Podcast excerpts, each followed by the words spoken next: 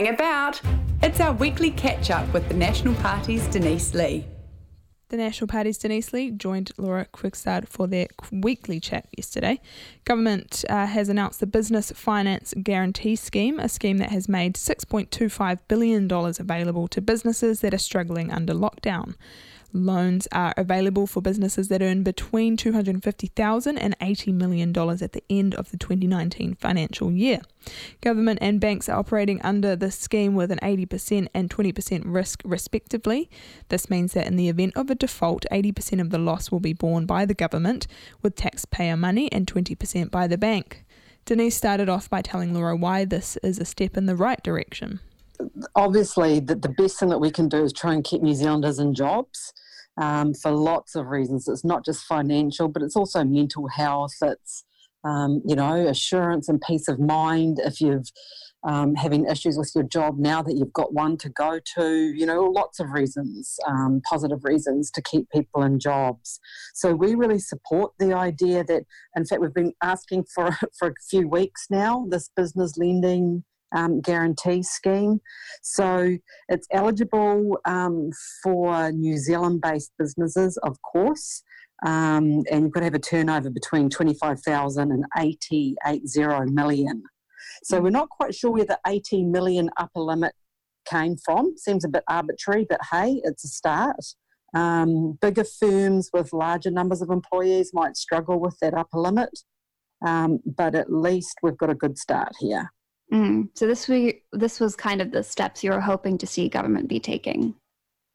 Yeah, absolutely. Um, you know, we've just got to keep um, SME firms having access to funds. This also obviously encourages banks to keep lending.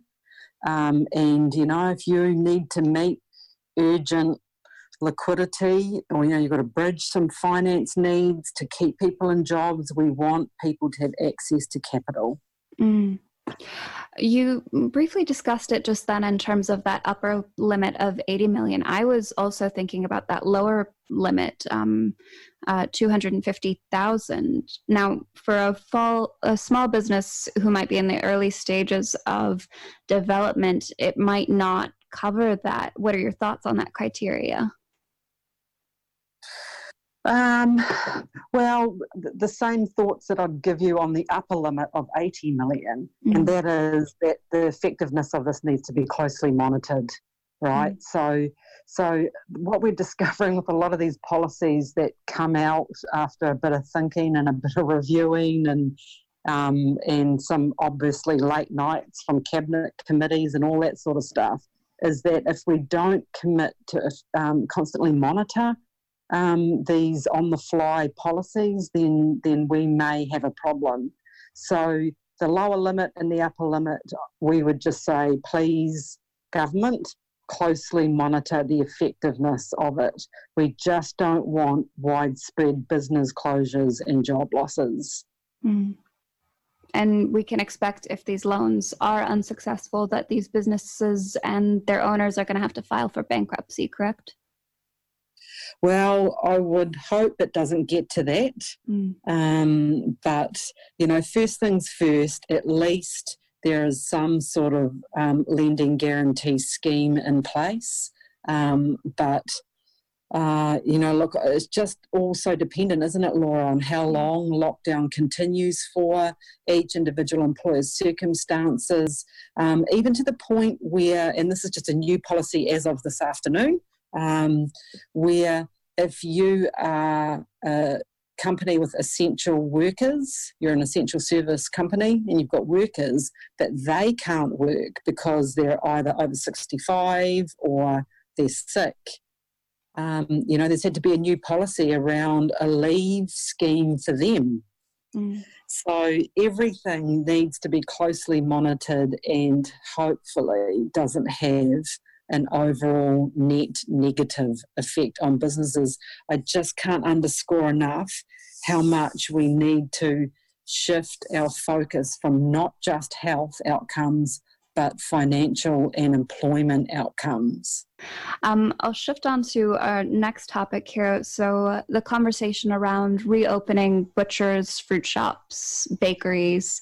Um, Now, government is quite hesitant to make this change. Are you in support of these businesses potentially being reopened with safeguards in place? Mm. Um, so we know that because we've raised the fact that we think um, that it should have um, a discussion and a review, we're getting a lot of correspondence around this, a lot. Um, and, you know, we're putting it under the umbrella of fairness and common sense. Um, we know that the government is already considering revising decision around butchers, um, specifically those catering to ethnic community um, requirements. So mm. if they're looking at that, then we're saying, well, what about access to um, not just local butchers, but local greengrocers, particularly in smaller communities?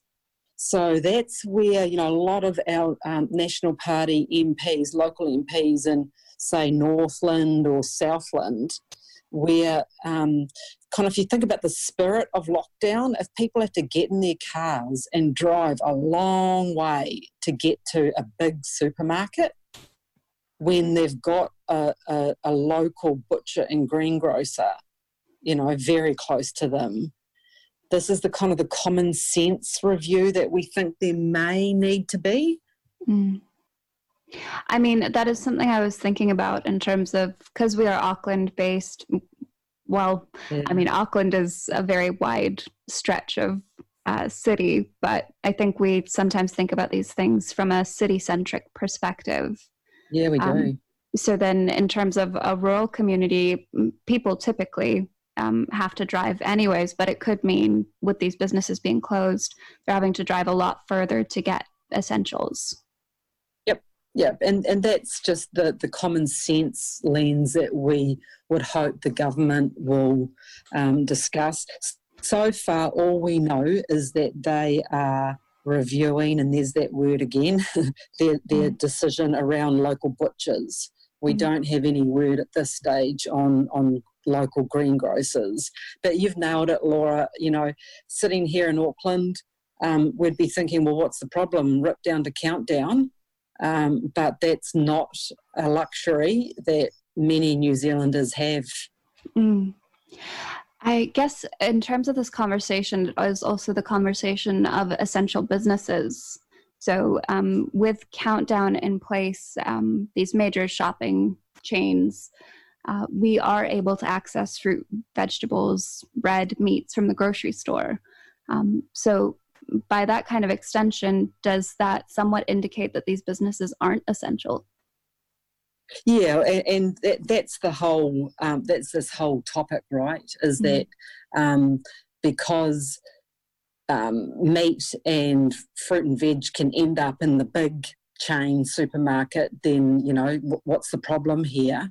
Mm. But it, it just we just need to think of the example um, of those in rural and provincial New Zealand where a big chain supermarket or even a four square for that matter might not be big but you know what they would consider to be a supermarket is miles away or or you know um, a, a, long time away half an hour's drive or what whatever the case may be Mm-hmm. So, you know, is that really in the spirit of lockdown um, policy that we need rural and provincial New Zealanders to get in their car and drive for, for ages when you could potentially have a local butcher, a local greengrocer um, covering off every single health and safety policy, everything, you know, the, the one person at a time, um, making sure that there's two metres apart, all that stuff. Um, you know, if they followed all that, is that not a common sense call to make? Mm. Um, yeah, so that is kind of something that's been speculated on so far in terms of if these businesses did follow that one person in, one person out kind of rule. Um, I guess the kind of thing I think about is my local uh, greengrocer that is massive, and having one person in, one person out doesn't really make sense. Um, so, is it more that we need to look at it as a case by case basis if it was to be opened? Yeah, I, I, that may get pretty tricky if mm. you then relax relax for butchers and greengrocers and just say, well, look, if you it'll be dependent on whether you have a one in, one out.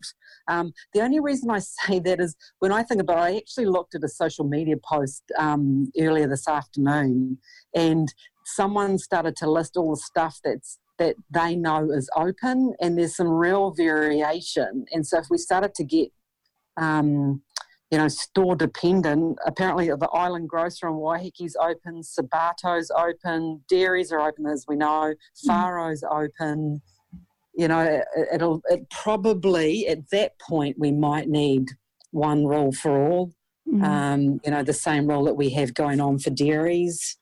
Um, and that's just my personal speculation, Laura. I, mm. you know, at some point we can't get so customised that that let's just think of what it'd look like on a website. You know, we'd have to go community by community by community and say, well, this one's open but only allowed one at a time. This one's open but only allowed five at a time. Mm-hmm. Currently, there's a limited amount of businesses that are open and um, somewhat being monitored, so they're compliant with these regulations. Um, mm-hmm but most recently, police opened up a complaints process online, not just for businesses, but also people in general, and it overloaded the server. Um, so it's hard to say how many of those complaints may be targeted towards businesses, but this could vastly increase the potential for some businesses to miss the mark and overload police more. Well, I guess we, we have a policy in place now, Laura, and it's clear um, we're saying that it should be revised, mm. but right now it's clear if you're a local butcher and you're a local greengrocer, you're not allowed to be open. And in fact, on that same social media post that I was referring to, um, I think it's this afternoon, Jack Lum's greengrocer in Remuera um, had a plainclothes police officer um, shut them down this afternoon. So yeah. they had been operating um, out of guidelines. Um, they're very well known. Apparently, um, 14 staff, a very big operation, um, and were very um, fastidious about cleanliness, wipe down every single trolley, you know, one at a time. We're, doing all the rules that you would think, but we're closed down this afternoon. So, um, you know, dobbing people in um, is the right thing to do if you're dobbing them in under current guidelines. But I guess I just highlight that example for a reason why we think that there could be a revision of this. Mm. You know, if you've got operators that are just going to be incredibly careful and they meet a felt need, especially, and I want to emphasize, especially in those rural and provincial communities, then maybe we should be looking through more of a common sense lens. Mm. That was uh, Denise Lee speaking to Laura Kvigstad. Now, I should mention that today the government has announced uh, special considerations uh, for butchers. They are they are getting butchers to uh, process meat uh, and essentially prepare the meat to be sold. It will it will no longer it will still not be sold. Sorry, uh, at the butcher. It will be transported back to the supermarket to be sold. And I think actually um, David Seymour's uh, Act, David Seymour is calling for not for this to not happen. He's um, been quite a, a, strong advocate for keeping smaller grocers actually open, so as um, not to have a monopoly on the supermarkets, which I think is probably a really good idea, seeing as we have quite that high high risk anyway going into the supermarket, but also the pressure being put on supermarkets um, and the workers there. What do you think about that? Would you prefer to get your meat from a butcher? or not. Text 5395. Uh, somebody oh, actually has just texted in saying the compromise here may be that it is a lot easier to regulate the big supermarkets than the smaller ones added to the mix, and the effectiveness really comes down to how well the rules are followed. Great point. Uh, somebody else saying most rural dairies and Four Square carry meat and veggies. What she's talking about, no way should bakeries be open. She is stirring political crap we don't need at this time. All right. The National Party's Denise Lee on 95BFM.